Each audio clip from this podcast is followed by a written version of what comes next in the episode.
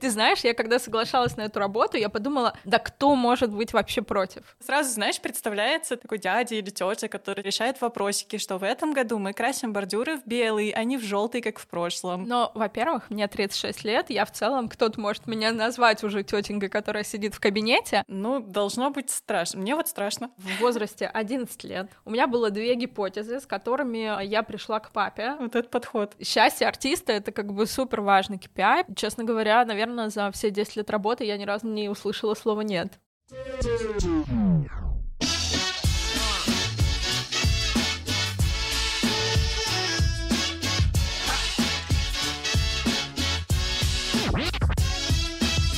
Всем привет! Это новый выпуск подкаста «Пути в профессию. Кем я стал, когда вырос». Меня зовут Инна, я ведущая этого подкаста, а вместе со мной люди разных специальностей простыми словами рассказывают, кем они работают, что делают на работе и как они туда попали. В этом сезоне мы поговорим о профессиях, которых не существовало еще 20 лет назад, когда многих из нас спрашивали, а кем ты станешь, когда вырастешь? Если вы тоже не могли ответить на этот вопрос, то ставьте сердечки в Яндекс Музыке и звездочки в Apple подкастах. И вообще любые другие оценки, которые найдете, потому что я реально очень радуюсь, так что ставьте лайки, это правда очень важно. А теперь погнали разбираться с современными профессиями. На самом деле, пока я готовилась к записи, мне было довольно сложно сформулировать, как именно называется профессия гостя этого выпуска. У нее за плечами много классных проектов, и все они очень разные. Но тем интереснее будет во всем этом разобраться. Сегодня у меня в гостях Катя Кельман. Катя, привет. Привет. Расскажи, пожалуйста, кем ты стала, когда выросла? Я думаю, что я стала собой, и для этого нет какого-то, знаешь, такого шаблонного определения в профессии. Я сейчас сочетаю в себе разные очень роли. Я ментор, я работаю с предпринимателями в креативной индустрии, я блогер, я обожаю вести блог, и я делаю это уже, господи, почти 20 лет. Я консультант по маркетингу, стратег, путешественница, женщина, в общем, как-то так. Думаю, что в целом я не совру, если скажу, что 20, даже 10 лет назад, если кто-то еще и слышал слово блог, то слово ментор точно в обиходе как бы не было. Поэтому сейчас будет самый базовый, самый банальный вопрос. Кать, кто такой ментор? Я думаю, что для себя я определяю слово ментор, вообще профессию ментор, как человека, который соединяет в себе функцию наставника и эксперта, советника, консалтера. В первую очередь, чем это принципиально отличается, мне кажется, что это человек, который делится и передает свой собственный опыт, а не теоретическую какую-то информацию. Ты знаешь, я не могу сказать, что я менторю вот на 100% только предпринимателей. Часто это творческие люди в креативном креативных индустриях, и я просто отношусь к многим там фрилансерам, э, креативным единицам как предпринимателям по своей сути, потому что ты создаешь что-то благодаря своей интеллектуальной деятельности, получаешь за это деньги. Для меня это предпринимательство в чистом виде. Почему так? Если отвечать на этот вопрос, то, наверное, потому что мой опыт больше всего применим именно в сфере креативных индустрий, в сфере людей, которые хотят что-то создать на базе ну, своего творчества. Про твой опыт, я думаю, мы еще подробнее поговорим чуть-чуть попозже. Вот ты сейчас говоришь, и это очень-очень большая работа, которая, не знаю, включает в себя и работу психолога, и работу маркетолога, и работу еще бог знает кого. Можешь, пожалуйста, рассказать, что конкретно делает ментор? Например, какой-то свой последний кейс? Или, может, расскажешь, с какими вопросами к тебе вообще люди, в твоем случае предприниматели, приходят? А, ты действительно права, и эта работа сочетает в себе очень много разных навыков и профессий по своей сути, и поэтому мне нравится, знаешь, что я могу интегрировать весь свой опыт в какую-то новую форму. Как правило, запрос у людей, которые ко мне приходят, он один. Это я хочу больше зарабатывать денег на том, что я делаю. При этом все творческие люди и люди, которые работают в креативных профессиях, изначально их мотивация не зарабатывать деньги, а создавать что-то творческое, самовыражаться. Это какое-то дело жизни, это мечта. Но по факту есть вот этот внутренний конфликт того, что я хочу на этом зарабатывать, но делаю я не из мотивации зарабатывать деньги. И люди приходят ко мне как раз-таки с таким запросом. Я хочу зарабатывать больше денег и не знаю как. И дальше там может быть много веток. И либо это масштабировать мое дело через команду, либо позиционирование и маркетинг, либо построение личного бренда, либо какие-то внутренние конфликты на тему проявленности, поэтому тут много разных тонкостей и запросов. Окей, сейчас я работаю с художницей, она живет в Штатах, во Флориде, она делает муралы, и она, ну, как бы повышает стоимость и привлекательность объектов недвижимости через такой жанр. И она пришла ко мне запросом на то, что ей бы хотелось, чтобы у нее в будущем это превратилось полноценное креативное агентство, чтобы это стало бизнесом, а не просто ее таким творческим хобби, на которое она не может в полной мере опираться финансово. И мы работаем с ней с марта, и она выросла в доходе сейчас больше, чем в 4 раза. В ежемесячном у нее появились первые сотрудники, и сейчас это уже вполне можно называть полноценным креативным агентством. То есть я помогаю людям масштабировать и верно позиционировать то, что они делают, чтобы это приносило больше денег. При этом, да, ты говоришь, что люди приходят с запросом «я хочу больше зарабатывать», но при этом ты не финансовый консультант и не бизнес-консультант, а ментор. Можешь, пожалуйста, объяснить, чем они отличаются? А, ты задаешь очень классные вопросы, на которые у меня у самой, наверное, до конца нету ответа. Я думаю, что бизнес-консультант все таки работает более узконаправленно в плане построения финансовой модели, да, или команды, не заходя на территорию проявленности и построения личного бренда и маркетинга, и не говорит о внутренних конфликтах, которые тебе мешают пойти нанять своих первых сотрудников. То есть там сильно меньше поддержки, и, как правило, люди, которые занимаются консалтингом в бизнесе, на мой взгляд, достаточно сухо относятся к творческим людям и не всегда их понимают. Ну, то есть есть чисто творческое восприятие того, как устроен процесс, а я считаю своей суперсилой то, что я понимаю и творчество, творческих людей и бизнес-людей, и могу на стыке этого помочь творческому человеку выйти в бизнес структурировать его поток. А почему творческих людей сложно понимать? Потому что бизнес ориентируется на цифры и на бизнес-показатели, далеко не на чувства и желание творчески выразить себя. Создавая что-то из желания творческого, ты не смотришь как бы на KPI, ты не считаешь бюджет, вообще не пытаешься это упаковать в какую-то систему. Но так или иначе, если ты хочешь из этого делать бизнес, тебе приходится потом, уже имея определенную мотивацию, мотивацию, строить из этого систему. Я не думаю, что, знаешь, это какая-то стандартная история, где есть еще вот десятки таких менторов, которые этим занимаются. Просто я для себя выбрала эту форму и это слово для того, чтобы максимально быть полезной с тем опытом, который у меня есть.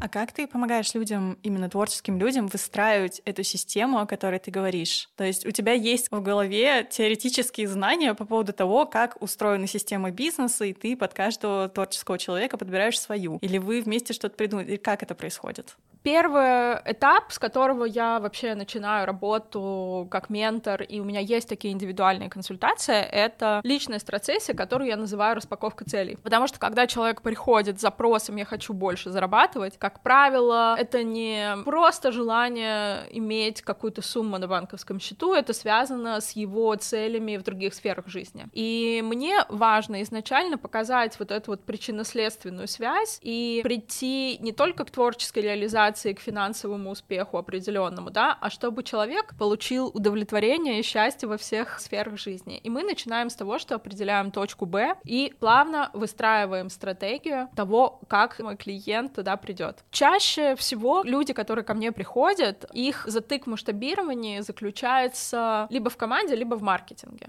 я вижу из раза в раз достаточно повторяющийся паттерн того, что творческий человек, выходя на территорию предпринимательства, начинает заставлять себя делать вещи, которые приносят ему огромное количество дискомфорта и мучений. Какая-то работа с документами, попытки составления финмодели, вещи, которые не приносят никакой радости, энергии, удовольствия, а отнимают очень много сил. И в итоге человек чувствует себя беспомощным каким-то, ему кажется, что у него ничего не получается, нравится, он не создан для этого, при этом он не имеет опыта работы с командой и, как правило, не имеет опыта работы в каких-то больших компаниях, где он мог бы набраться опыта и посмотреть, как вообще можно строить работу над своими проектами. И я помогаю сформулировать собственную роль, что именно ты хочешь делать э, в своем проекте, как начать к этому относиться как к бизнесу, как нанять первых сотрудников, что они должны делать, как ставить задачи и создать для себя инфраструктуру, в которой это будет на тебя работать, оставляя место для той роли, которую ты для себя видишь в идеале. А дальше это работа такая системная, ну то есть это трекинг того, что получилось, что не получилось, и мы просто вместе разбираемся, почему что-то получается, а что-то нет.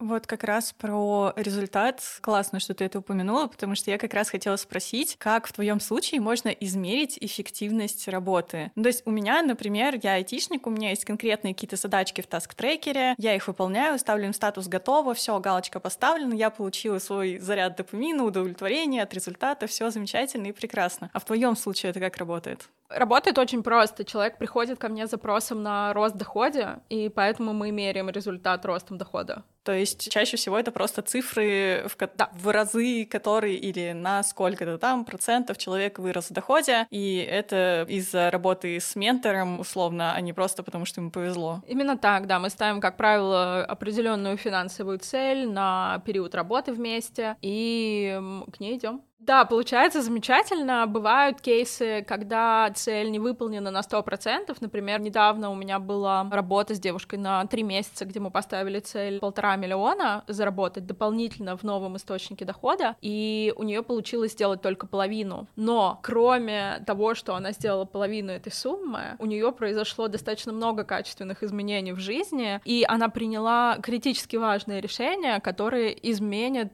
ее доход в будущем кратно. Я получила, например, в этом случае тотальное удовлетворение, как и она, несмотря на то, что эта финансовая цель не была выполнена, хотя мне кажется, что дополнительно заработать 700 тысяч за три месяца тоже неплохо.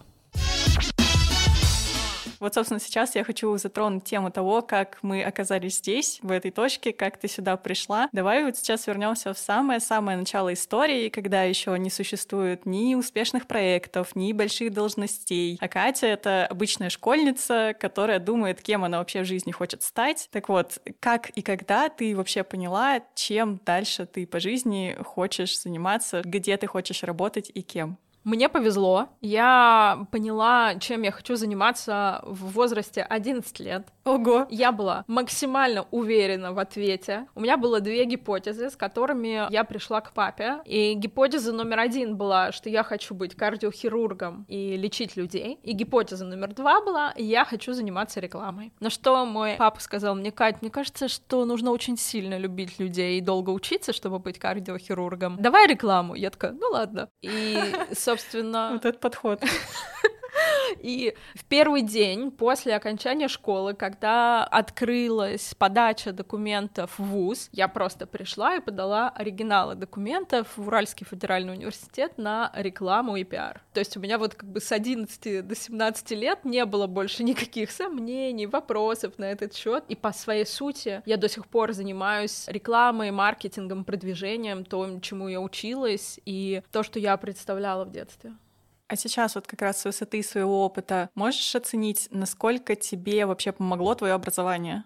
Мне оно сто процентов помогло. Началось это в школе, потому что у нас была не самая типичная школьная программа. У нас 11 классов, в школе была философия. И это, безусловно, повлияло на меня, на то, как я сейчас думаю. Или там, например, я учила японский, латынь и английский с первого класса. С первого класса? Да, да. Но латынь у нас недолго в школьной программе продержалась. А вот японский язык, да, 11 лет я учила так же, как и английский английский. Поэтому школьное образование на меня повлияло колоссально. В университете я достаточно быстро начала работать, но у меня был ряд преподавателей, которые сильно повлияли на то, как я думаю, на мое мировоззрение тоже. Поэтому да, абсолютно точно это оказало сильное влияние. Но я только сейчас поняла, как я люблю учиться, потому что в школе и университете мне удавалось это супер тяжело. Но это скорее, знаешь, влияние какое-то социальное, что ли. Ну, то есть это не конкретные знания, которые вот ты можешь сказать, что программа маркетинг и пиар в Уральском федеральном университете. Это что-то прям вообще золотое. Вот туда все идите, там прекрасное образование пиарщика. До сих пор пользуюсь своими конспектами с лекций. Не, ну конспектами я, конечно, не пользуюсь никакими, но я к образованию вообще, знаешь, отношусь не только как практически применимым знаниям, которые тебе дают, да, а как возможности пообщаться с преподавателями, с людьми, с тем окружением, которое у тебя образовывается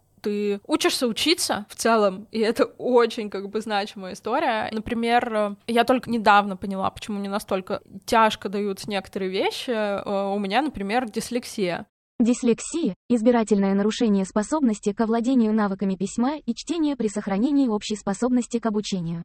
Я в школе этого не понимала. И мне казалось, что, о, Кать, ты просто тупая, ты плохо читаешь, плохо пишешь и безграмотная. А сейчас я понимаю, что у меня просто дислексия, и она до сих пор проявляется, ну, в такой уже легкой форме, но, тем не менее, писать текст или читать договор мне супер сложно. Да, я думаю, что образование, оно тебя пропитывает на уровне ценностей и смыслов, очень сильно прошивает. Может быть, не во всех это так глубоко проникает, но мой опыт именно такой. Но при этом все это время до текущего момента ты все равно связана с пиаром, ты связана с маркетингом. Расскажи, пожалуйста, где ты работала до того, как ты стала ментором, про какие-то, возможно, свои самые любимые, самые яркие проекты, которые тебе удалось реализовать. Я работала в очень разных местах. Я работала в рекламном агентстве, в газете «Комсомольская правда», в торговом центре. И дальше 10 лет я работала на концертной площадке. Но в эти 10 лет упаковалось еще очень много всего. Это и запуск новых концертных площадок, и организация фестивалей, винный бар. Первый винный бар в Екатеринбурге я запускала. Несколько фуд-стартапов. И это был очень насыщенный опыт именно в креативных индустриях, потому что я там выросла с пиарщика до управляющего партнера, и вот этот вот рост внутри компании, это, конечно, была моя самая интенсивная школа, и то, что меня сформировало как руководителя, как эксперта по креативным индустриям, безусловно. После этого я была полтора года директором Центрального парка в Екатеринбурге.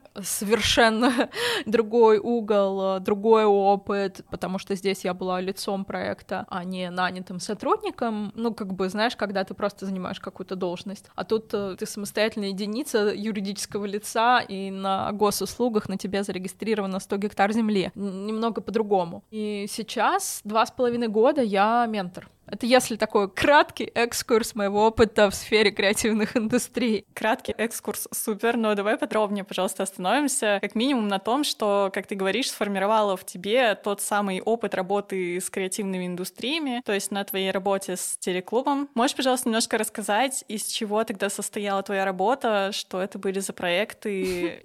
Э, классный вопрос, спасибо. Я занималась э, всем.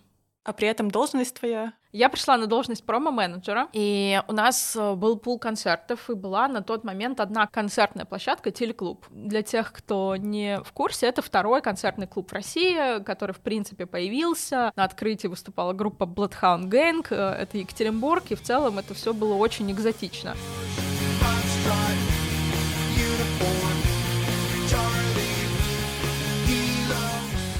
Я никогда особо не была на концертах, не любила музыку. Мне 21 год, и я прихожу на должность промо-менеджера. Что? Почему? Подожди. А, так случилось, потому что меня уволили вместе со всем моим отделом из торгового центра, и я подумала, что я хочу делать что-то более значимое в культурном смысле для жизни города. И я узнала про Олега Игоревича Кумыша, подумала, господи, вот что за человек, как вот он решился открыть такую концертную площадку, у него, значит, значит, MTV Россия, Радио Максимум, это очень круто, я хочу. И моя задача заключалась в том, чтобы на концерты приходило как можно больше людей. То есть это называлось промо-менеджером, но сейчас я понимаю, что моя основная была задача продавать билеты. И потом к этому присоединилось все, что связано с тем, чтобы концерт в целом состоялся. Перелеты, гостиницы, транспорт, счастье артиста, в общем... Счастье артиста, это прекрасно. Счастье артиста — это как бы супер важный KPI, потому что, во-первых, шоу будет лучше, а во-вторых, э, вероятно, артист приедет к тебе еще раз, а еще он расскажет своим другим друзьям-артистам, вы знаете, не так страшно ехать на Урал в какой-то клуб в промзоне, там работают феноменальные люди, они все делали для того, чтобы я чувствовала себя классно. Блин, нас все обожали. Я думаю, что все артисты, которые приезжали в телеклуб, его очень любили и видели, насколько вся команда вкладывается своей душой в том, чтобы это происходило. И, понимаешь, клуб открылся не просто потому, что Олег Игоревич хотел заработать все деньги мира. Он хотел снимать на видео музыкальную историю, и для этого построил клуб. То есть он построил клуб, начал делать концерты просто для того, чтобы снимать их на видео, чтобы это было частью музыкальной истории. Поэтому клуб называется телеклуб. И так постепенно я, как человек увлекающийся, очень ответственный, если я видела, что что-то можно улучшить, я просто брала и делала. Если я понимала, что нам нужно в команду еще одного человека, и мы от этого будем развиваться, я приходила и предлагала, и согласовывала, и считала бюджет, и, честно говоря, наверное, за все 10 лет работы я ни разу не услышала слова «нет». Вот как-то так все это и происходило.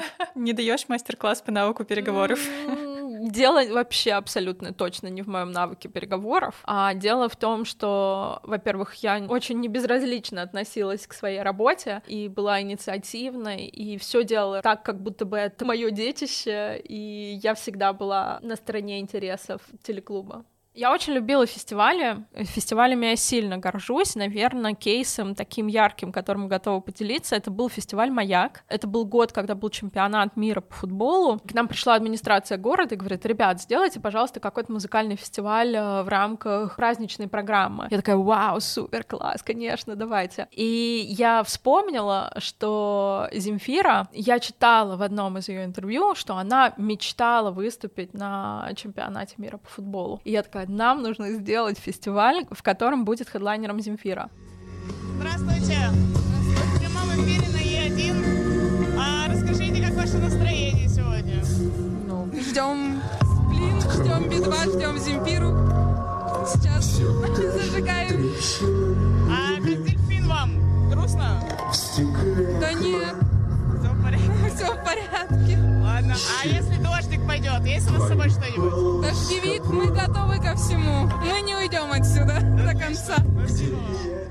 Мы добавили к ней в лайнап Сплин, Би-2, Дельфин, и это получился состав иногенский. Но они никогда не выступали в таком составе. И было 15 тысяч человек, шел дождь периодически. Но по атмосфере это был прям феноменальный фестиваль. Я дико кайфанула. Очень было стрессово, очень сложно, но мероприятие было супер. Вот им прям вообще горжусь. Признаюсь, захотелось с таким лайнапом.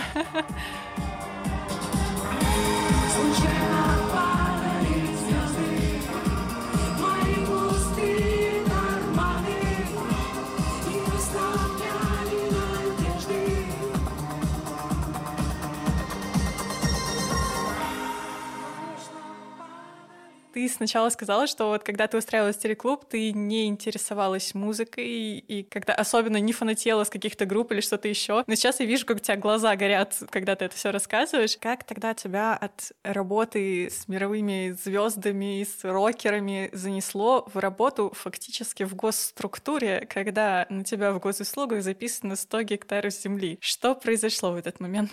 Я 10 лет была в атмосфере вообще тотальной свободы, своего развития. Я могла реализовывать очень многие своих идей, но поняла, что я просто сделала все, что могла. Вот я выжила все из этой должности, из этой работы, из этого проекта, и мне просто очень сильно хотелось двигаться вперед. Я не знала, куда, и я просто написала, что я ищу работу, и я не знала, чем я буду заниматься. Я точно не хотела оставаться внутри музыкальной индустрии. Это был мой как бы основной запрос. Я хотела выйти за пределы того, что я делаю. И мне сделали предложение по попробовать себя на должности директора Центрального парка. Туда достаточно давно не могли найти директора, и мой опыт в культуре, в организации мероприятий и топ-менеджера показался релевантным. Я услышала это, офигела и поняла, что это очень интересно, потому что в этом еще больше смысла в плане влияния на городскую среду, и при этом весь мой опыт релевантен, мне не нужно как будто бы начинать с нуля, строить какую-то новую карьеру, и я такая, окей, хорошо, давайте попробуем.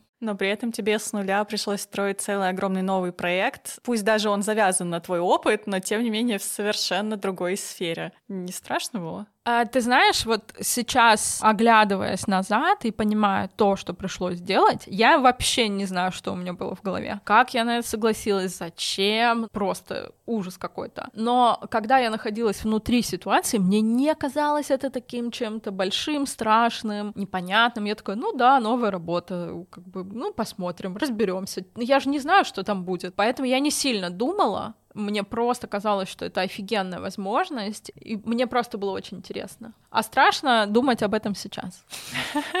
А в чем состояла твоя работа? То есть тебя позвали условно на должность директора Центрального парка культуры и отдыха. Потому что сразу, знаешь, представляется такой дядя или тетя, который сидит в кабинете, в администрации, такой решает вопросики, что в этом году мы красим бордюры в белый, а не в желтый, как в прошлом. А вот здесь вот нужно 10 саженцев. Ну, короче, вот такой какой-то булшит. Но это же явно было не так. Но, во-первых, мне 36 лет, я в целом, как бы, наверное, кто-то может меня назвать уже тетенькой, которая сидит в кабинете кабинете. А, я сидела в кабинете, у меня был стол такая приемная, у меня было несколько помощников, и выглядело все как бы в лучших традициях того, что ты можешь представить, когда идет речь о должности в бюджетной сфере. Передо мной стояла задача трансформировать парк. Сделать его коммерчески успешным, сделать его более посещаемым и улучшить его репутацию, вообще сделать так, чтобы люди туда приходили, чувствовали себя там комфортно, и это было местом, которое бы закладывало ценности и культурные базовые для жителей города. Я для себя формулировала одну из задач, как то, что дети, которые будут ходить в парк, они будут знать, что такое красота, что в парке не должно быть чего-то уродливого, что они вырастут, и у них будет лучше вкус. И они придут потом в Гринвич и поймут, что ой, нет, некрасиво а в парке красиво. И, и у меня было много вот таких вот тезисов в голове. А занималась я тем, что собирала команду и разрабатывала стратегию развития на всех уровнях. Слушай, ну кажется на самом деле, что, во-первых, дело очень клевое, и очень клево со стороны администрации было нанять туда такого человека, который действительно сможет как-то это трансформировать, но при этом кажется, что там должно было быть огромное количество сопротивления. Ну, то есть вряд ли просто взяли классного человека на должность директора, и он такой, ну все, мы сейчас сейчас тут все трансформируем, парк получился супер. Расскажи про путь который вы прошли.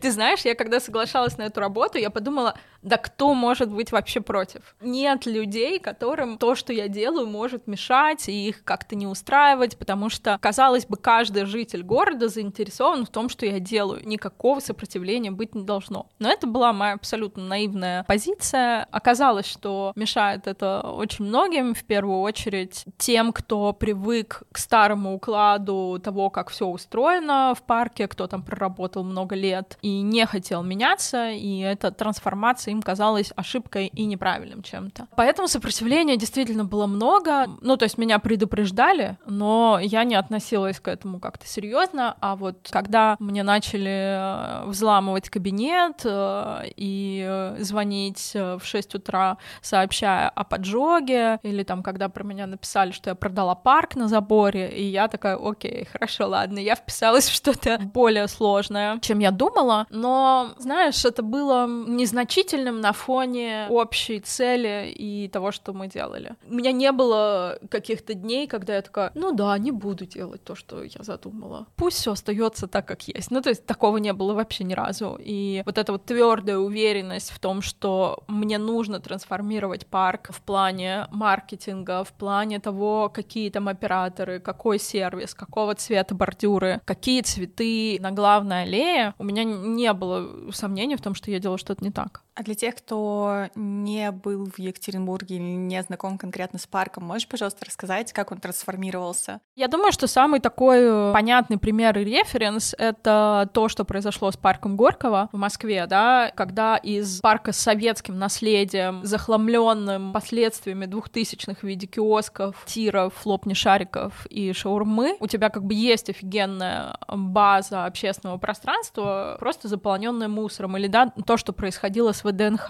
В Екатеринбурге, к сожалению, не было выделено финансирование, и общественные пространства не прошли через этот этап реновации, поэтому в Екатеринбурге в 2019 году просто была идентичная ситуация, как когда-то была в парке Горького, только это 100 гектаров в центре Екатеринбурга. И у меня не было финансирования большого, да, бюджетного на то, чтобы взять, сделать офигенный проект, полностью поменять благоустройство и праздновать победу. Такой ситуации не было. Я поняла, что путь привлечения федерального финансирования грантов и выскребания денег именно бюджетных это будет очень долго, поэтому я попробовала пойти по пути концессии и начала привлекать финансы предпринимателей Екатеринбурга и полностью поменяла систему ценообразования работы с операторами в парке. То есть если раньше они платили какую-то фиксированную стоимость и платили э, достаточно скромно, мягко сказать, да, ну то есть были кейсы, когда, например, билет на аттракцион стоит 250 рублей, а месячная аренда 10 тысяч. И ты думаешь, серьезно, как бы, ребят, так не пойдет. И практически все контракты были переведены на процентную ставку в зависимости от того, какая рентабельность у этого бизнеса. Это было там от 10% до 55%. И под новые проекты мы просто привлекали инвесторов. Грубо говоря, понимая, что в парке очень грустный и потерявший свою актуальность каток, я вместе с креативной командой, которую я собрала, создавала новый проект. Мы вместе считали фин-модель, понимали, сколько на это нужно денег, когда они окупятся, на каких условиях. Мы шли привлекали инвестора и запускали на их деньги этот проект. Таким образом, за полтора года было привлечено 220 миллионов, и посещаемость парка выросла вдвое. Было 2 миллиона человек, стало 4. По дороге случилась пандемия, и вот эти вот все разборки, суды и так далее, потому что мне нужно было очень много договоров расторгнуть для того, чтобы появилась новая инфраструктура в парке. То есть этот процесс был болезненный, но имел э, вау-эффект. Очень большая проблема в парке была всегда это вот эти вот массовые бюджетные мероприятия, типа День э, ВТВ, и как бы ты не можешь быть модным, классным общественным пространством, когда у тебя просто вот поток этих мероприятий. Их все отменили. Их не было. не было мероприятий. У меня был первый год, когда я их не могу вообще в целом делать. Потом, как бы еще один аргумент. Все рестораны были закрыты, но в парке на открытом воздухе мы смогли сделать первый фудкорт. И все рестораторы, которые ко мне прекрасно относятся и которые не хотели идти и инвестировать в парк до пандемии, выстроились в прекрасную длинную очередь для того, чтобы с нами поработать. И как бы в момент, когда к нам пришел директор филармонии и сказал, Екатерина Александровна, нам нужно нужно делать концерты на открытом воздухе. Я такая, ну, это, это просто I'm a lucky girl. И у нас так появился воздушный сезон и концерт филармонии, двухнедельный фестиваль, поэтому даже в пандемию, понимаешь, все бенефиты этого, которые были, я собрала.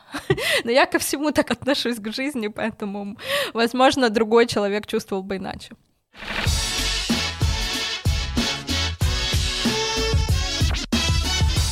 И кажется, что все было довольно клево, успешные проекты, инвестиции, интервью, куча нового опыта. Почему в какой-то момент ты решила, что все для меня работа в найме заканчивается, я больше не управляю какими-то проектами как сотрудник, я перехожу условно на фриланс. Просто мне в целом, как абсолютному фанату работы в найме, сложно понять людей, которые переходят на фриланс вообще, но когда ты еще переходишь на практически несуществующую профессию, ну, должно быть страшно. Мне вот страшно.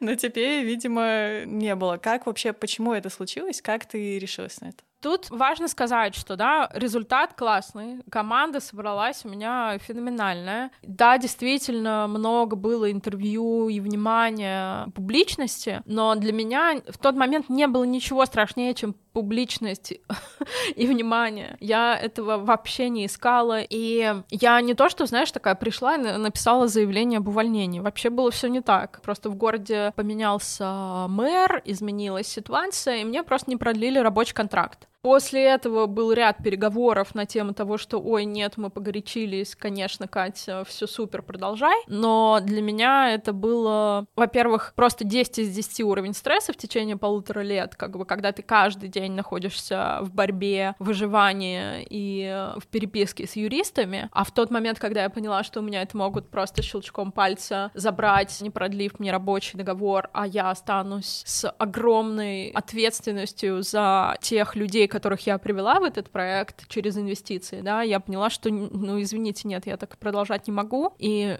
что я не могу находиться в позиции, где так легко меня могут с этой должности убрать. Плюс э, я осознала, что я не вижу себя в будущем в политике, в бюджетной сфере государственной деятельности, и как бы осознав это, я поняла, что продолжать смысла никакого нету. Я буду просто обманывать себя каждый день, поэтому я не то, что такая сидела и планировала то, как я буду жить, не работая в найме, я вообще всегда считала, что я человек, не способный на то, чтобы быть предпринимателем и самостоятельной единицей. Я кайфовала на роли вот такого топ-менеджера в чьем-то проекте, а уже в последние месяцы того, как я работала в парке, я начала изучать блогинг, ну, прям пошла, типа, учиться. Я всю жизнь это делаю, тут я пошла этому учиться. Начала больше времени этому уделять, и мне просто сыпались и сыпались запросы, вопросы в директ, как я это делаю, как у меня это получается. Получала огромное количество обратной связи на тему того, что людей вдохновляет мой опыт, моя история, мой подход. И в какой-то день я такая, ну окей, я просто попробую быть ментором. У меня есть гипотеза, что я хочу э, передать людям, и я просто попробую. Я выложила предзапись на анкету на бесплатную работу со мной. Я хотела взять трех человек и посмотреть, что из этого выйдет. И мне пришло 107 анкет.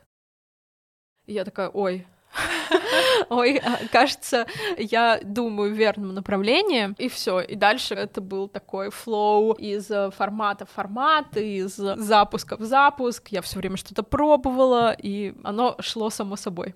А как тебе тот твой первый опыт? Ты считаешь, что он был удачный, или сейчас ты оглядываешься и думаешь, блин, нет, можно было лучше? Ой, он был офигенный, он был супер крутой. У всех девчонок произошли классные трансформации в жизни, и я очень многому научилась с тех пор, но по-прежнему первая сессия выглядит примерно так же, как и выглядела тогда больше двух лет назад.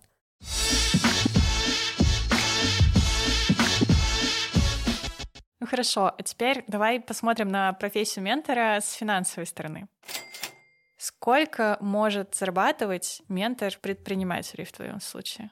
Прелесть этой профессии в том, что здесь, по сути, нет вообще никакого потолка, и делая решение в пользу того, чтобы уйти из найма и работать сама на себя, для меня было критически важно не иметь как раз-таки здесь какого-то предела по росту в доходе. Я знаю, что многие работают в какой-то фиксированной ставке за час. Я сейчас зарабатываю там от 750 до 2 миллионов ежемесячно на том, что делаю, и, и понимаю, что тут нету как какого-то предела по доходу. Последняя какая-то сделка, которую мы, мы договорились с клиентом, была на 25 тысяч долларов мой гонорар. А как это оплачивается? Ну, то есть это действительно твой какой-то гонорар единоразовый, который вы обсуждаете в самом начале с каждым индивидуально, или это действительно какая-то там почасовая ставка, или это что-то еще? Как ты это высчитываешь и какая у тебя для этого система? Я в этом году поменяла систему. У меня есть ставка в месяц, потому что я поняла, что работать в течение там полутора месяцев над кратным ростом дохода, в принципе, бесполезно. Ну, то есть ты можешь сделать первые шаги, но фактически добиться результата, которым приходит клиент, невозможно. Поэтому я работаю от 3 до 9 месяцев в зависимости от того запроса, от той цели, с которой ко мне приходит человек. И мой гонорар делится 50 на 50 на фиксированную часть и на ту оплату, которую я получаю в том случае, если мой клиент достигает цели. Такой success fee. Мне так интереснее, клиенту так спокойнее, мне кажется, это справедливые условия. Думаю, что немногие так э, работают. Обычно принято там типа сто процентов за полгода вперед заплатить или какую-то рассрочку сделать. Ну, в общем, по-разному. Приведу пример, да, ну, то есть у меня есть запрос, например, такой, я хочу выйти из найма за полгода и создать для себя источник дохода, который мне принесет э, миллион рублей, и я смогу его потом масштабировать и регулярно зарабатывать такого же характера деньги. В этом случае мой гонорар — миллион рублей. 500 тысяч из этого будет фиксированной ставкой, а 500 тысяч рублей будет success fee в случае, если у нас действительно это получится. И мне кажется, что это так очень экологичные, справедливые условия, поэтому мне интересно работать с такими запросами, и в целом неважно, это будет э, миллион рублей, 10 или 100. А было такое, что тебе не приходило это success fee? Вот как раз тот кейс, который я сегодня тебе говорила, когда девушка не выполнила свою цель, соответственно, я не получила свой success fee, но уровень моей удовлетворенности от работы не изменился. Yes, you, you Ну, а теперь настало время моей любимой рубрики — баечки. Я не знаю, сколько в твоей жизни было собеседований, но наверняка было хотя бы одно то самое собеседование или какой-нибудь один тот самый созвон с клиентом. Поделись, пожалуйста, каким-нибудь случаем, который запомнился тебе больше всего. Вот знаешь, у меня есть история, я наняла девушку, и у нас было несколько собеседований, и она вышла на работу, я ввожу ее в курс дел, все как бы классно. Мне казалось, что я прям нашла идеального кандидата, просто бриллиант в моей коллекции. И она говорит, я пойду за кофе. А я такая, окей, да, конечно. И она не вернулась, и больше никогда не взяла трубку, даже не вернулась за своими вещами. Она там какие-то ежедневник свой оставила или что-то такое. И я такая, господи, как же так? Как я могла так ошибиться? Почему я этого не увидела? И его Вот почему-то э, из всех моих, понимаешь, концертных байк и всякой хрени, которую я могу рассказать, почему-то вспомнилась эта история. А вы потом ее как-то, ну, узнали, что нет, с ней? Нет, она просто исчезла, и, и я ее больше никогда не видела. Вот, хотя как бы найм, мне кажется, знаешь, это вот моя суперсила. То есть, что прямо ко мне приходят потрясающие люди, я нахожу для них идеальную должность, я могу прям как рентгеном сразу взглянуть на человека и понять, что вот он пришел на эту должность, а ему нужно на другую другую на самом деле, но нет. Можешь ли ты теперь рентгеном посмотреть, что человек придет в офис, оставит ежедневник и больше никогда не будет онлайн? Но у меня э, есть как бы куча каких-то маркеров, по которым я такая, не-не, можно даже и не, не разговаривать дальше.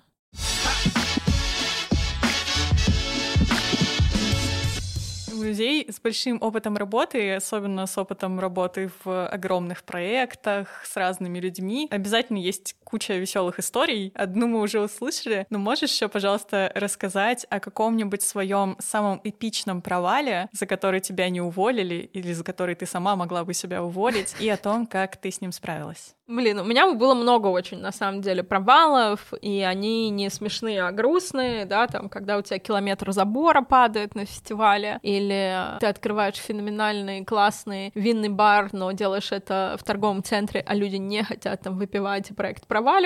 Провалов было много, но были такие, типа, прикольные истории, например, когда я делала тех задания на макет наружной рекламы группы Ленинград и написала там телефон своего босса вместо телефона телефона кассы, и эта наружка ушла в расклейку, и Олегу просто звонили каждую секунду. Каждую секунду мы звонили на мобильный телефон. Это был вообще просто супер фейл. Как вы из этого выбрались? Ну как? Просто потом уже эту наружку содрали, и мы перестали звонить, он не брал трубку это время. А когда-то брал и рассказывал, сколько стоят билеты. Ну, в общем, но это был просто вообще такой фаталити.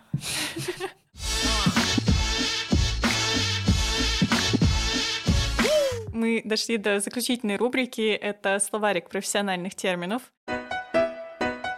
Каждый выпуск я вношу в него самое часто используемое слово из профессии гостя. Катя, раскрой секрет, какой термин чаще всего в работе используют менторы? Я точно буду использовать слово «цель». Это как бы центральное звено вокруг этого вращается абсолютно все. Я всегда возвращаю человека к его цели, зачем он это делает, нравится ему это или нет, эти шаги сделанные приведут к цели или не приведут. И да, сто процентов это слово цель. А какое определение ты бы дала этому термину? Потому что по целью многие люди понимают абсолютно разное. Для меня цель — это точный, оцифрованный результат, к которому ты хочешь прийти. Но при всем при этом, имея колоссальный фокус на цели, очень важно быть в процессе, а не в результате. Ну, то есть нужно одновременно хотеть ее достичь и на этом не фокусироваться. И это очень такая тонкая настройка, которая звучит как бессмыслица, я это понимаю. Но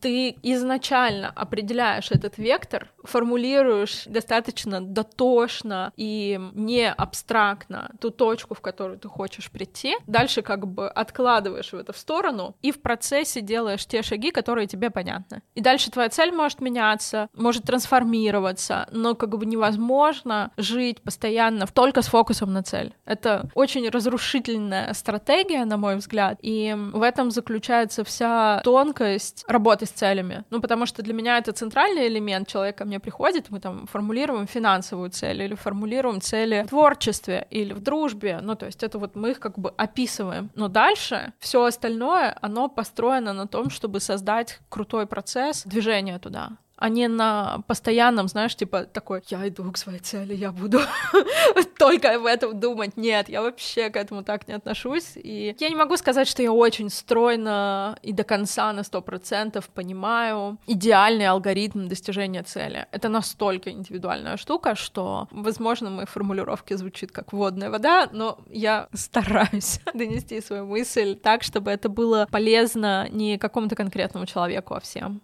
Если бы тебя попросили поделиться одним единственным лайфхаком о том, как лучше, точнее сформулировать цель, что бы ты посоветовала? Я бы посоветовала ответить себе на вопрос, как я пойму, что моя цель достигнута, и что я не делаю для того, чтобы ее достичь. Что я не делаю? Да, что я не делаю. А почему именно не делаю? А там вообще проще э, вылетают ответы на этот вопрос, чем что тебе нужно сделать. Когда ты говоришь, что мне нужно сделать, отвечая на этот вопрос, человек, сталкиваясь с неизвестностью, часто, ну, в ступор впадает, такой, я не знаю. А когда спрашиваешь, а что ты не делаешь для того, чтобы достичь свою цель, там прямо список такой, раз, два, три, четыре, я вот это не делаю, вот то. И так проще часто от противного формулировать. Ну, это очень прикольно, кстати, никогда не думала в таких категориях об этом. Класс, спасибо.